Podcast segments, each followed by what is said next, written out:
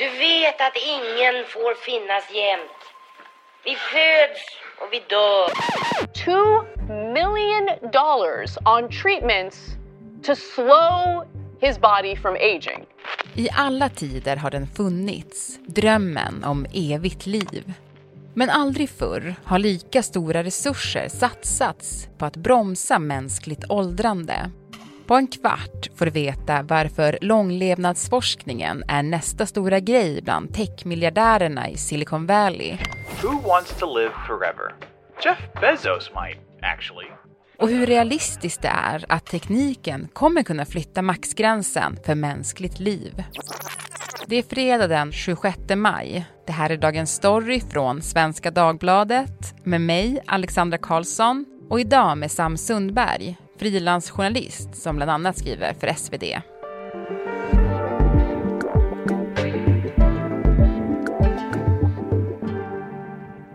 Känner du dig redo Sam? Ja, jag tror det. Eh, hur gammal vill du bli? Ja, jag har ju fått tillfälle att fundera lite på det. Jag kanske vill bli 200 år. Men det, det förutsätter i så fall att eh, min familj och mina vänner och andra runt omkring mig också kan leva så långa liv. För annars blir det lite tomt att bara se alla dö en efter en och så hankar man sig kvar där själv och man har, man har liksom varit pensionär i 140 år. Och, äh, samhället omkring en måste i så fall följa med, tänker jag. Mm. Du har ju också skrivit ett långt reportage i Svenska Dagbladet om långlevnadsrörelsen. Vad är det för något? Ja, egentligen en ganska brokig rörelse. Jag tänker mig att den existerar på en sorts skala från människor som bara väldigt gärna vill leva länge och vara friska i ett så kallat normalt mänskligt liv till de som vill bli kanske 150 år eller 200 år eller 1000 år eller miljoner år gamla. Så att det, det finns verkligen alla sorter. Men det, det pågår ju mycket där både som en ren liksom renlevnads och hälsotrend och bland de här Silicon Valley-mogulerna som startar företag för att lösa problemet med döden. Mm. Och det finns väldigt mycket pengar här, eller? Ja, senaste kanske fem åren så har det strömmat in Silicon Valley-pengar på allvar i, i det här. Nu senast var det Sam Altman, OpenAI-bossen, som investerade miljardbelopp i en, en ny sån här biotech-firma. Mm. Och det gör man för att man tror att man kommer få ännu mer pengar genom att göra det? Ja, antagligen ser man att det nu kanske finns möjligheter att göra något som man inte har kunnat göra tidigare, som kan bli väldigt lönsamt. Men man kan ju också tolka det som en sorts ovilja att acceptera att eh, trots att jag har nått alla de här framgångarna och tjänat alla de här pengarna så är jag ändå dödlig. Det har ju alltid varit liksom de mäktigaste och mest förmögnas strävan det här efter evig ungdom. Men det finns en intressant figur som heter Brian Johnson som eh, gjorde sig mycket pengar på en betallösning och nu de senaste åren så har han ägnat sig helt åt att försöka förlänga sitt eget liv och publicerar allt han sysslar med. So I have a team of doctors that I work with and we just go through this rigorous process of measurement, gold standard science is produced near perfect health for me. Han lever liksom fulltid det här experimentet egentligen. Så han stiger upp tidigt för att kunna Eh, äta sin eh, supernyttiga frukost och käka sina 45 piller varje dag. This one is metformin. This is given typically to diabetics. It's been also taken off label. Och genomföra sina olika skönhetsrutiner och träningsgrejer bara för att optimera sin tillvaro. 1.8, so even better than last time.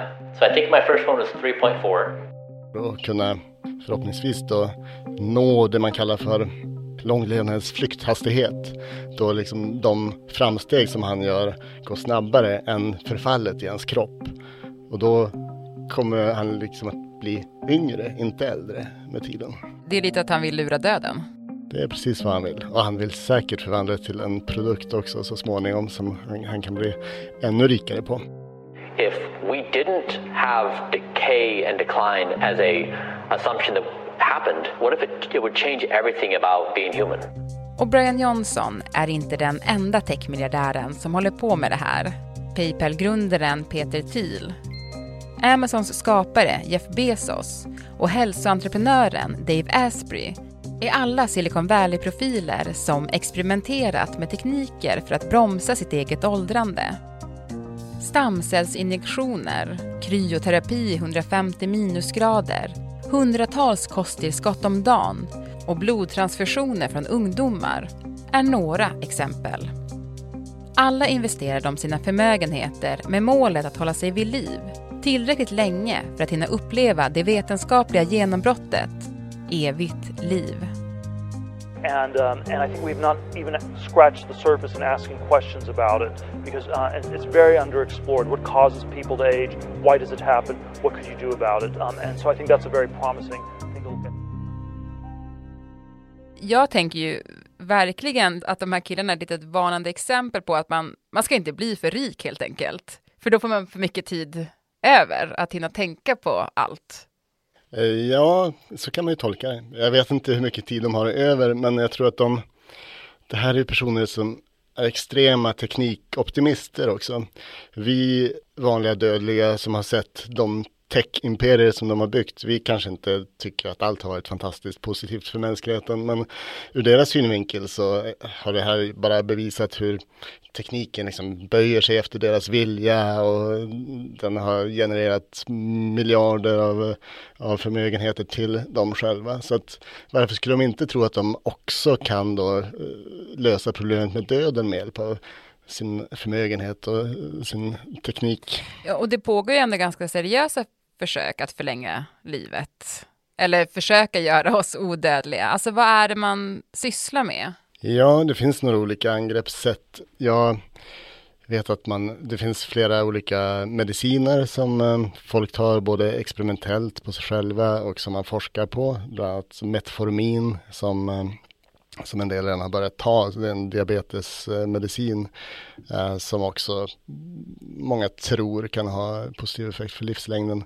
Rapamycin är ett annat eh, preparat. Eh, så det finns en rad olika sådana mediciner som man eh, forskar på.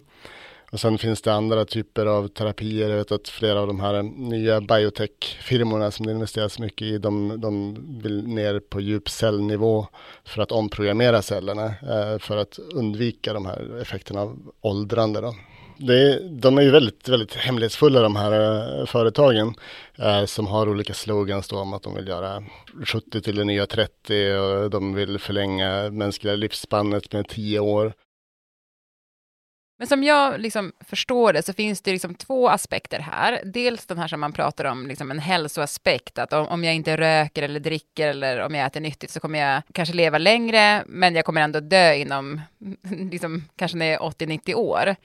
Och det är en del av liksom det här. Men sen finns det också den här delen där man vill öka själva eh, levnadslängden. Mm. Eller hur? Ja, precis. Det, det är det som visar sig vara så oerhört svårt mänskligheten har gjort enorma framsteg vad gäller att öka genomsnittslängden för människor runt om i världen.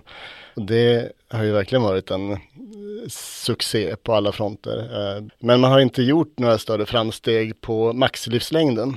Eh, så att där liksom toppar det ut någonstans kring 120 år. Och det är inget som tyder på att någon som lever nu direkt ska bli 130 år. Även om man ser sådana rubriker ibland i, i tidningarna så det är bara spekulationer än så länge, även om det pågår mycket initiativ och forskning för att förlänga den här maxlivslängden. Mm. Du har ju också träffat människor här i Sverige som vill leva länge och som gör allt för att göra just det.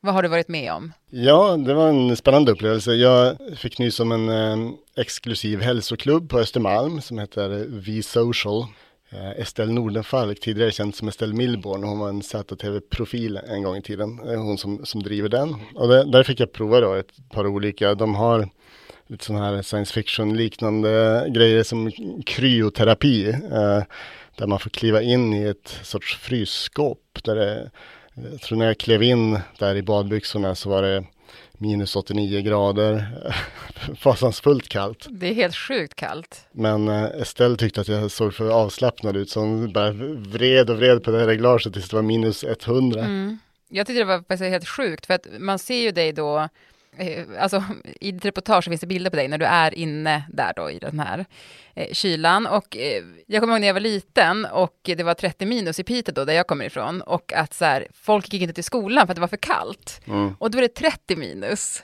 Ja, precis. Det, 100 minus, hur är det Ja. ens möjligt? Nej, jag, jag var fruktansvärt rädd för att kliva in där kan jag säga.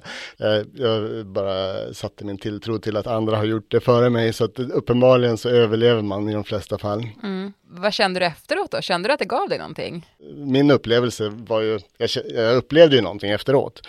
Att det pirrade i kroppen. Det kändes lite grann som jag brukar känna när jag håller på att få feber. Eh, fast, fast på ett positivt sätt, eh, om det nu finns ett sånt. Eh, så det, det pirrade lite under huden och så här. Möjligen hängde det ihop med de här antiinflammatoriska egenskaperna, men det vet jag inte. Nej. Kanske var placebo också. Kan det vara? Mm. Men vad finns det för andra behandlingar då, eh, som man kan ägna sig åt? Ja men där ha- har de också då rödljusterapi som är en typ av solarium kan man säga. Fast istället för de här ganska skadliga UV-strålarna så är det rött ljus som ska vara välgörande för huden och stimulera kollagenproduktion och även vara antiinflammatoriskt. Där verkar inte finnas lika eh, Eh, solid evidens för det än så länge. Vad gäller kryoterapin så vet man att det, det har sådana här antiinflammatoriska egenskaper. Så att det, där finns det evidens för att det åtminstone på kort sikt är, hjälper eh, kroppen på olika sätt. Rödljusterapin har jag inte sett så himla övertygande evidens, men det pågår forskning och många verkar vara optimistiska till att det har någon sorts effekt i alla fall. Mm. Sen hade de en IR-bastu också. Det kändes ungefär som att sitta i en väldigt svag mikrovågsugn. Det låter inte jättehärligt i och för sig, men... Nej, jag föredrar nog vanlig bastu, ärligt talat. Mm, mm. Men det är lätt att se parallellerna till ganska vanliga sådana här huskurer som bada isvak och basta. Liksom det, det är samma sak fast mer högteknologiskt och lite mer extremt. Då. Mm. Det är ju lite dyrare också. Det det är billigare att skära ut en isvak. Onekligen. Och det, det är ju lite ironin med hela. Det finns ju jättebilliga sätt att se till att man blir äldre och håller sig friskare. Man kan gå långa promenader och man kan styrketräna. Och man kan eh, fasta någon gång då och då och äta rimligt och inte röka. Så att det skulle inte behöva vara en klassgrej det här. Men på något vis så är det ändå det. Ryan Reynolds here from Mint Mobile. With the price of just about everything going up during inflation, we thought we'd bring our prices down. So to help us, we brought in a reverse auctioneer, which is apparently a thing. Mint Mobile unlimited premium wireless. Ready to get 30, 30, bit to get 30, bit to get 20, 20, 20, bit to get 20, 20, bit to get 15, 15, 15, 15 just 15 bucks a month. So, Give it a try at mintmobile.com slash switch. $45 upfront for three months plus taxes and fees. Promo rate for new customers for limited time. Unlimited more than 40 gigabytes per month. Slows. Full terms at mintmobile.com. Jag tycker inte det känns lockande att bli jättegammal. Och jag tänker så här, ja men, ja, får jag 80 goda år, då, då är jag glad. Eh, men de du träffade, alltså varför ville de leva länge? Ja, det, det finns nog olika skäl. Jag har hört både de som bara vill bli gamla och håller sig friska för att se barnbarnen växa upp och, och sådär. Till, ja men som Anders Sandberg som jag intervjuade som är framtidsforskare vid Oxford på Future of Humanities Institute. Och han kunde inte säga exakt hur gammal han eh, ville bli men han sa att han, han ville nog bli leva väldigt länge i alla fall, så länge han tyckte livet var meningsfullt och i dagsläget sa han så tror jag att det kan bli väldigt länge. Eh, så vi kan höra vad han säger om det att vi skulle obenhörligt åldras och att det här på något sätt eh, skulle vara acceptabelt eller ens bra. Det, det vänder jag mig mot. I det långa loppet så är vi alla döda, men det, det gäller att försöka spela det spelet så att det är ett väldigt långt lopp. Och eh, han berättar bland annat att han har ett abonnemang på en tjänst som gör att hans kropp ska frysas ner så snart han dör, om han nu någon gång dör. Ja, det är ju lite sci-fi. Det är onekligen sci-fi. Och det är han också medveten om att det är helt oprövat och så här. Han har faktiskt skrivit om det där, han är ju forskare som sagt, att eh, det är inte säkert att det är han själv som vaknar upp om man nu tinar upp honom, utan det kanske är en person som liknar honom, men det är en annan person. Mm. Och då, då är frågan, är det värt det då för honom? Men, men, vad säger han då? Varför är han så intresserad av det här? Han är ju en science fiction-nörd och, och forskar kring framtiden. Så att uh, man kan ju förstå att han vill leva länge för att se om alla hans förutsägelser och, och, och, så slår in eller inte. Och inte vill dö ifrån den innan han får, får se det. Mm. Klassisk FOMO helt enkelt. Ja, exakt. Mm. Mm. Men jag tänkte en sak som jag reflekterade över när jag läste det reportaget. Eh, det var en känsla i mig att det kändes lite egoistiskt. Tanken på att man vill ha ett, ett evigt liv på något sätt. För att jordens resurser är ju inte oändliga. Liksom, fler människor ska väl få leva på jorden och så får man säga tack och hej när man har gjort det ett tag. Liksom så. Men de du pratade med, sa de någonting kring det? Ja, äh, min intuition är ju detsamma. Att vi har ju så stora problem med, med resurser och energi och så vidare. Så det vi borde sträva efter är väl att lösa de problemen, inte att vi ska bli ännu fler och ännu äldre och bara klamra oss kvar och vilja ha mer och mer av allting hela tiden. Men eh, Anders Sandberg då, som kanske var den mest extrema som jag, jag pratade med, som vill leva väldigt länge. Han är ju också en stor teknikoptimist och, och tror att om vi lever längre så får vi större möjlighet att kunna lösa de här problemen. Han hänvisar till, till forskare och författare som menar att vi kan bli hundratals miljarder, kanske tusen miljarder människor på jorden och ändå leva goda liv. Men det kräver då en enorm omvandling av hela jordklotet såklart. Det blir som en enorm stad och eh, kanske inte en framtid som jag skulle se fram emot att leva tusentals år i, ärligt talat. Mm. Men det är ett optimistiskt synsätt ändå? Väldigt. Mm. Det är roligt att det finns några optimister kvar. Ja, verkligen. Du, tack så jättemycket Sam. Tack själv. It's not fun to be diseased and aged and feel bad. Så har det alltid varit.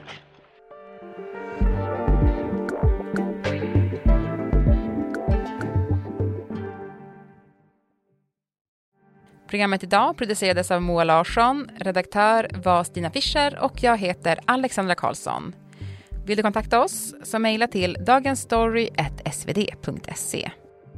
Och klippen i programmet kom från CNBC, VRT World och tech-entreprenören Brian Johnsons YouTube-kanal.